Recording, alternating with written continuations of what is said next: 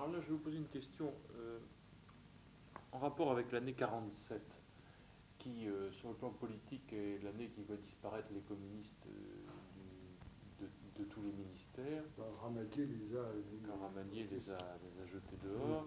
Donc la fin d'une certaine expérience, quand même, puisque situation politique qui devait d'ailleurs pas, qui devait d'ailleurs mettre le docteur Le Guillan en position difficile, puisqu'il avait lui-même adhéré au Parti communiste en, 1947 ce qui l'empêche qu'il est resté jusqu'en 52, je crois, ou je crois, comme ça. Euh, c'est cette même année qui voit curieusement apparaître, euh, naître l'UNIOPS, l'UNAR et la NEGI, à, quelques mois près. Alors, euh, de là à penser que c'est une année charnière, euh, Qui était ministre de la Santé Madame Poinceau-Chapuis, MRP. Alors, est-ce qu'il y a un lien entre tout ça? Oui, oui. Oui, il est certain qu'il y a eu peut-être un peu le grand moment, si vous voulez, de, euh, de l'influence MRP, qui était beaucoup plus axée sur le privé que sur le public. Il y avait quand même quelques, inquiétudes du public avec euh, de bonnes raisons sur certains points, c'est sûr, mais aussi, vous voyez, dans les œuvres privées, le, le, pire a côtoyé le meilleur, n'est-ce pas Et je dois dire a fait quand même un travail de dépoussiérage, euh, car l'UNIOPS quand même a voulu faire un peu changer, transformer euh, des œuvres privées méritait bien d'être transformé. Alors, effectivement, c'est ça. Vous voyez, c'était en quand Madame Poinceau-Chapuis a été ministre de la Santé, elle était là avec étiquette MRP, n'est-ce pas Alors, effectivement, il y avait différents tendances. L'éducation nationale, si vous voulez, était plutôt soutenue par les socialistes à ce moment-là l'intervention judiciaire par les radicaux socialistes. Ce qui fait qu'il y a eu, par exemple, à un moment donné, on avait un problème, qui n'était pas spécifiquement un problème global de l'enfance inadaptée, mais plutôt un problème justice vécu, mais enfin, tout se, se rassemble, et où le problème était différent il fallait, pour qu'un juge des enfants puisse s'occuper d'un gosse, qu'on l'ait étiqueté délinquant. Mais il y avait des gosses qui étaient en danger, qui nécessitaient quand même une intervention judiciaire parce qu'il fallait quand même porter atteinte, limiter les droits de la puissance paternelle qu'on appelait encore la puissance paternelle à ce moment-là.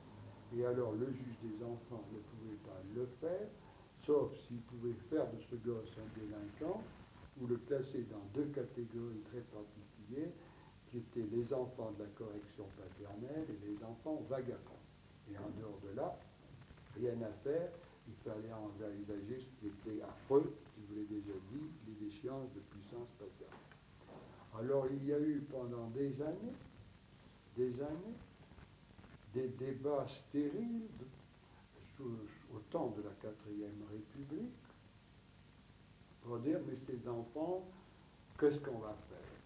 Qui sera prédominant lorsqu'il s'agira de prendre une décision euh, à leur égard?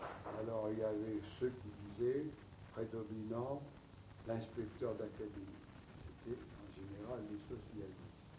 Prédominant, le directeur de la population.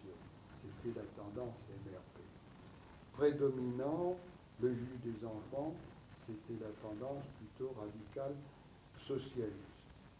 Et puis alors, euh, il y avait la tendance œuvre privée, un collège de personnes, etc.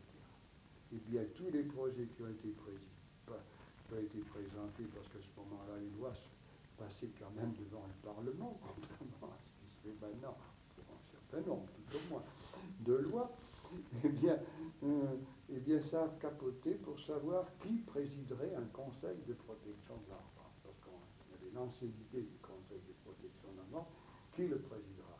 Le juge des enfants, le directeur de la population, l'inspecteur d'académie, chaque fois, ça a capoté. Et puis, intervenue alors la Ve République, où on a procédé par voie d'ordonnance, et c'est à ce moment-là que le ministère de la, euh, de la Justice a sorti de ses cartons un projet sur l'assistance éducative entre les mains du juge des enfants. Mhm. Eh bien, ce texte sur l'assistance éducative, qui est devenu un texte indispensable, dont on ne peut pas se passer, en fait, où actuellement l'activité des juges des enfants est encore plus importante dans le domaine de l'assistance éducative que de la délinquance juvénile, eh bien ce texte est né comme ça à la sauvette.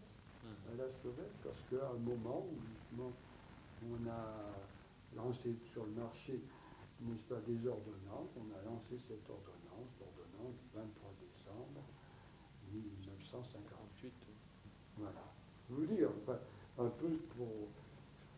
parler un peu du contexte mhm. Oui, ce qui fait que les contextes politiques ne sont pas indifférents dans ce non, secteur. 47. Euh, il y avait des positions prises. Hein. Il y avait des positions prises.